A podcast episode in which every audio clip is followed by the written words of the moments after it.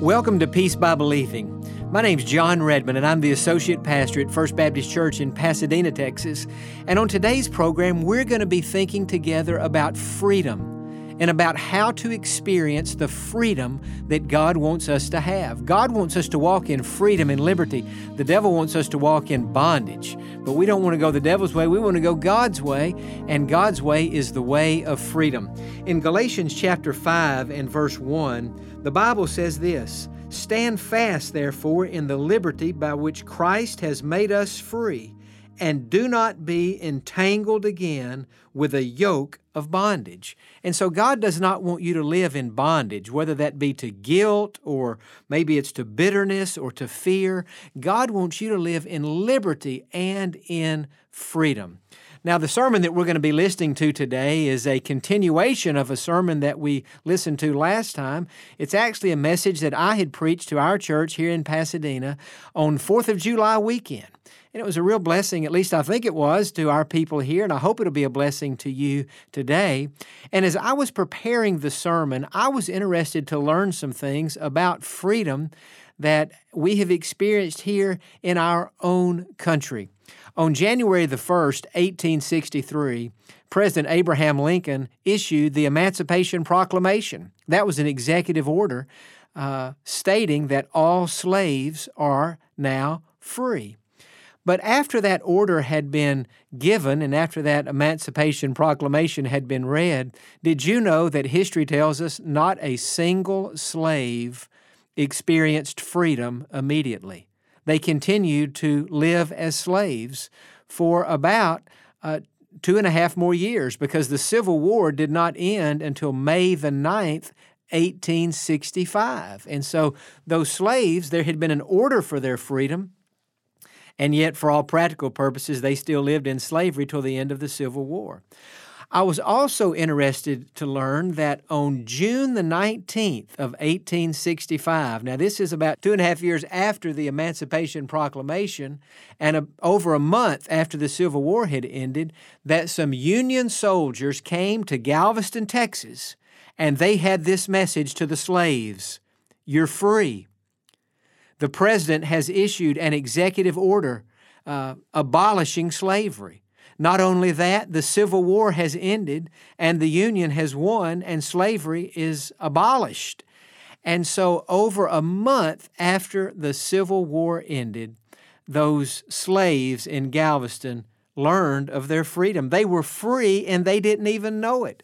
And it was only a matter of time till that word began to spread beyond Galveston and into Houston and all across the state of Texas. There were approximately 200,000 slaves in Texas at that time. And little by little, they began to get the word You're free, you're free, you're free. You've been free, and you didn't even know it. But now that you know it, act like you're free. You don't have to continue to live in slavery any longer. Well, you know, I think in a similar way, today, for those of us who are Christians, we're actually free. The day you received Jesus Christ as your Lord and Savior, you became free. That was the day of your emancipation proclamation. And yet, there are a lot of Christians who are not living in the freedom that is rightfully theirs. They're still living in bondage to guilt over past sins, or maybe to bitterness, bad feelings towards other people, or maybe towards fear about the future. And God says, to you today who are listening, to, who are saved, you're free, you're free, you're free. You don't have to continue carrying those sins around. You don't have to continue living in bondage. You're free, you're free, you're free, and you can live in the freedom that is rightfully yours. And so I'm praying that today, as we pick up where we left off last time, last time we talked about freedom from guilt. Today, we're going to be talking about freedom from bitterness and freedom from fear, and I pray the message will be a real blessing to you. Now, second thing, the devil doesn't want you to know this. He didn't want you to know that one, but he doesn't want you to know this either. Jot this down. You don't have to be bitter, angry, or at odds with anybody else. Now, think about it. that's a huge statement. You don't have to be bitter, angry, or at odds with anybody else. Bitterness and bad feelings can be such a major problem in the Christian life. Turn over a few pages to the book Ephesians 4:31. Listen to what Paul says. This is very important. In fact, I would say this point is more important than the first point. I would say most people, most Christians, have a harder time with bad feelings towards other people than they struggle with God forgiving them of their sins. This is a big deal. Paul says this, verse 31 Let all bitterness, wrath, anger, clamor, and evil speaking be put away from you with all malice. He's saying, don't be bitter. And be kind to one another, tenderhearted, forgiving one another, even as God in Christ forgave you. So, what is the Bible saying? It is saying that we need to forgive, that we must forgive, that we can't hold grudges. In life, it is so easy for us to get our feelings hurt. It is. Somebody says something, somebody does something, somebody fails to say something, or they fail to do something, or they rub us the wrong way, and we get our feelings hurt. And then we get our feelings hurt, and that can kind of take root down in our hearts, and now it's turned into like an offense, and it's a grudge, and before long, we, we find ourselves having negative thoughts about that person. And we find ourselves saying, the next time I see that person, I'd like to tell him this or I'd like to tell her that. And this bitter root can just take hold in our heart and it can be so absolutely destructive. Now, the thing that I felt led today to say to you and to, to, remind myself of this too is that you don't have to be bitter, angry, or at odds with anybody else. You don't have to live that way. Now, let me show you another verse that'll kind of help you know how you don't have to. Go back to Romans chapter 5, because we've all struggled with bitterness and having these, having these bad feelings. But in Romans chapter 5, we get a little bit of insight here on how we can overcome those feelings and how we can have victory over those feelings. Romans chapter 5, and in verse number 5, Paul says, Now hope does not disappoint us. But now watch this next phrase because the love of God has been poured out in our hearts by the Holy Spirit who is given to us. And so when you were saved, not only did you receive forgiveness, not only did you receive the Holy Spirit, you received the love of God in your heart so that you have the same love living in you that God has in Him. And so it is with God's love that we are able to extend forgiveness, to let people off the hook, not to hold a grudge, not to have bad feelings. There shouldn't be anybody in your life, there shouldn't be anybody in my life when, if we think of that person or we hear somebody else mention their name, when we think to ourselves, I can't stand that person. And yet, probably in most people's life, there is a person that they can't stand, or that has done something to them, or that has done something to their family, or that has somehow hurt their feelings. And what God wants us to be reminded of today is that you don't have to live like that. I've noticed this bitterness, anger, unforgiveness, holding a grudge, bad feelings. Did you know sometimes you can be mad at somebody else and have all those feelings and, and they don't even know you're mad at them? The only person who knows is you, and it just drains the life right out of you. But God wants you to be free from that, and God doesn't want you to do it. And you have the love of God living in your heart so that you can be free and you can not have to struggle with those things. And we've all struggled with bitterness, we've all had things happen. I'm just curious if you would say, on a scale from 1 to 10 in your life, if you were ranking what I'm talking about now bitterness, anger, unforgiveness, holding a grudge, bad feelings, I don't really like her, I don't really like him on a scale from 1 to 10, if you would say in your life, in your Christian life, that that has been somewhere, 10 being the worst, 1 being the least, somewhere between a 7 and a 10 as far as something you struggle with, would you just raise your hand? 7 and a 10. Look at that. That's, that's probably about half, about half. And so God doesn't want us to, uh, to struggle with that. And then, number three thing this is so very important your future has been personally customized by God, and everything about it will end up being good for you. Let me say that again. That's, that's kind of wordy. Your future has been personally customized by God, and everything about it will end up being good for you. You see, many of the times it's not necessarily guilt that has us in bondage. Maybe it's not even bitterness. Maybe God's given us victory over that. But if the devil can't get us with one chain, he'll tie us up with another one. And sometimes it's fear. Sometimes it's looking into the future. Sometimes it's wondering, how is this going to work out? Sometimes it's wondering, what's going to happen to me? What will, you know, what's going to happen if, or what's going to happen then? Or what if my spouse dies? Or what if I get this disease? Or what if I lose my job? Or what if I run out of money? Or what if I end up alone? Or what if all these things? And it's a bondage because people fear. I, I made this uh, point in my sermon on Wednesday night. I said, you know, there are a lot of people who are happily married, been married 30, 40, 50 years. And yet, for those, not for all, I'm not saying the majority, but I think that this is true in some cases. They have a wonderful marriage. God gave them a wonderful spouse, a tremendous blessing. And yet, in some of their minds, they think, well, what's going to happen if my spouse dies? And instead of enjoying the blessing of their spouse today, they're worried about what might happen if their spouse dies tomorrow or if their spouse dies before they do. And that's a tragic thing and that's a sad thing. But what I'm saying is, see, that's just fear. That's the devil just tying us up, and that's the devil making us worried about something that. Whether it happens or not, we don't know, but that, that's not the way that God wants us to live. What God is saying to us is, and if you want a verse, Jeremiah 29 11 is the verse where God said, I know the plans I have for you, thoughts of peace and not of evil to give you a future and a hope. So when God looks at our future, God's got, God's got good things planned for our future. So the things I've said today hopefully will help us with guilt and it will help us with bitterness and it will help us with fear. We say, we don't have to fear the future. Did you know as a child of God, here's, here's how good your future is. Nothing is ever going to come into your life now or in the future, or nothing ever came in it in the past that was not allowed into your life, sifted through the loving hands of God, and God only allows things in our lives that He knows will be good for us. And, and as I say that, I am very much aware that in this service today and in the next service, some of you are fighting battles physically, cancer,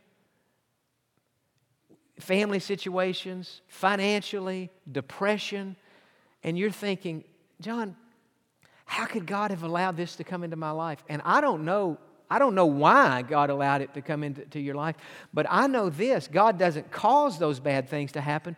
But I know this anytime we ever go through something bad in our life, that God always promises to bring something tremendous out of it in us to make us more like Jesus. And so we don't have to fear something that God looks into the future and that God says is fantastic and that God says is good. Now, you still listening? Say amen. Now, that's a lot of information, I know. We just kind of quickly scooted through guilt and bitterness and fear about the future, and that's a lot of information.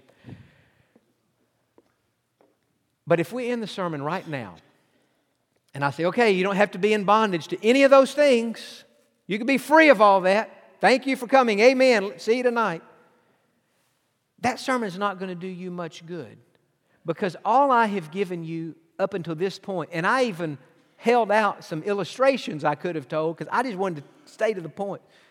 All I have given you to this point is information. But remember this it's one of the greatest truths that I ever learned. The bridge between information and transformation is application. You see, when you come to church on Sunday and you hear a sermon preached, or you go to your connection group and you hear a lesson taught, the purpose of that sermon and the purpose of that lesson is not just to dispense information. How, oh, look what I learned today. I memorized three more verses. No, the per, we got to have some information. We need the information. But the purpose of teaching and, and, and preaching and even reading the Word of God is not just so that we would get more information. The purpose of all of that is so that we could experience transformation and so that our lives can be changed. And so, if all we have is information, you live here today saying, Well, yeah, God forgave me, and I don't have to be bitter, and I don't have to worry. But you're not changed. There's not any transformation. There's not anything happened to you because the bridge between information and transformation is application. You have to do something. And I have to do something. When I read a truth in the Bible, I think, man, that's, I have to act on that. I have to apply that truth to my life if I am going to be changed and if I'm going to be set free. And so here is the application. Here is the takeaway. Here is what you and I must do if we are going to experience the freedom that is already ours. Jesus has said, It is yours. I mean, it, it is yours, but we're not, we don't experience it unless we take this step of application. And it is so very simple, and yet it is so very profound. Here's the application whether your bondage is guilt, bitterness, fear, or something else I haven't even mentioned here is the application believe what God says and live accordingly. That's it. Believe what God says and live accordingly. Let's take those three illustrations again, those three things we talked about today. Guilt. You're in bondage to guilt over some sin or some series of sins or a lifestyle of sins or a lot of bad things you've done, you think, man, okay, how are you going to get free of that? Believe what God says, that He's washed those sins away, He's cast those sins behind His back. As far as the east is from the west, He's removed those sins from you. You'll never be judged for those sins. That judgment was placed on Christ. So, what do you do to get victory over that guilt? You believe what God says and you live accordingly. And you honor the blood of Jesus Christ by stop walking around beating yourself. You honor the blood of Jesus Christ by, as Dr. Kendall said, by so fully accepting God's forgiveness that you say, you know what, that's not an issue with God. If it's not an issue with God, it's not an issue with me. If God is pleased with how the blood of Jesus Christ has washed that sin away, I'm pleased with the blood of Jesus too. If the blood of Jesus is good enough for God, the blood of Jesus is good enough for me. If the blood of Jesus satisfies God, the blood of Jesus satisfies me. Hallelujah. It's like that doesn't even exist anymore. It's out, it's off the record, it's out of the book. It's no longer there. Forgiven sins are gone.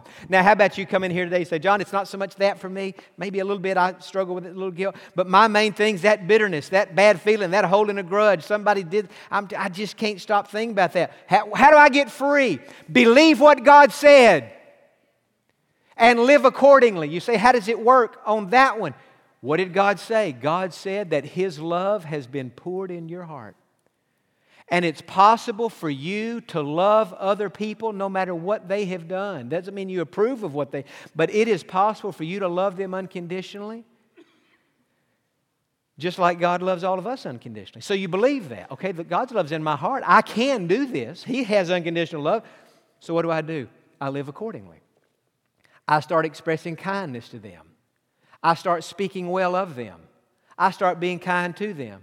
When I'm uh, with other people and their name gets brought up, I say something kind. I start praying for them. I start asking God to bless. See, you believe what God says. That love is already in your heart. Now, all you have to do is live accordingly. Just live it out. Just I heard a pastor say years ago, Richard Jackson said this many, many years ago. He said, You do what's right because it's right until it feels right. You don't wait till it feels, you know, I'm going to be nice to him as soon as I feel like it. You may never feel like it. You do what's right not because you feel like it. You do what's right because it's right. And you keep doing what's right because it's right. And then one day it will feel right. And so you just walk in love. You walk in forgiveness. You walk in grace. You believe what God says. His love is in your heart. And it's possible for that love to be expressed to that person, and you live accordingly. Now, how about fear? Oh, devil comes along. Oh, this is going to happen, or this might happen, or what, what if this happens? You believe what God says, that He's in control of your life, that nothing's coming into your life that He hasn't allowed. You believe that God has a future plan for you, and that future is absolutely fantastic. And so, what do you do? You believe that and you live accordingly and you go out of here today and you say, you know what, I don't know what tomorrow holds. I don't know what the rest of this day holds, but I know this God's in control of my life. God wrote my future before I was ever born, and God says it's good. And if God says it's good, it's good. And nothing's coming into my life that's not going to ultimately be good for me. And so you believe what God says and you live accordingly. And if we'll do that, I'm telling you, we will be absolutely free in Jesus Christ. Amen. Father, I pray that you will take this message today. A lot of different people just heard that. And everybody is probably at a slightly different place in their lives. But God, bondage is bondage. And I pray today that people would be set free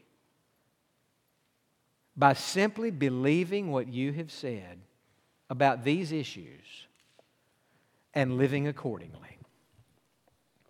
With your head bowed and eyes closed today, did one of those guilt, bitterness, fear, did one of those chains, one of those bondages resonate with you? You sat there and you thought, well, that, you know, he's on to something there. He, he's kind of struck a nerve with that one. If it, if it did, would you just say to God, God, you know, I've really been struggling with this. And God, it has impaired my freedom. It has resulted in, in, in, some bondage. I have lost some of my joy and some of my peace, some of my excitement about life. And God, what Jon said's right. The Bible says I'm already free from this, but in order for me to experience that freedom, God, I've just got to believe what you said. And I've got to live accordingly. And I guess today, in my mind, and as I was preparing this sermon, I thought I'm, I'm kind of like those, those Union soldiers who came to Galveston and, and said to those slaves, You're free. You're free. I know you haven't heard it. I know you don't know it. I know you might not can even believe it, but you are free and you don't have to live this way anymore. That's what Union soldiers said in Galveston, Texas on June the 19th, 1865. You are free. And that's what a preacher is saying in Pasadena, just up the road from Galveston on July the 2nd, 2017, to a, to a congregation. You're free. You're free of guilt. You're free of bitterness. You're free of fear. You're free of all that. Just believe it. Believe it. Receive it. And live accordingly. Father, seal the message to our hearts. In Jesus' name we pray. And all the people said, Amen. Well, God wants us to live in freedom.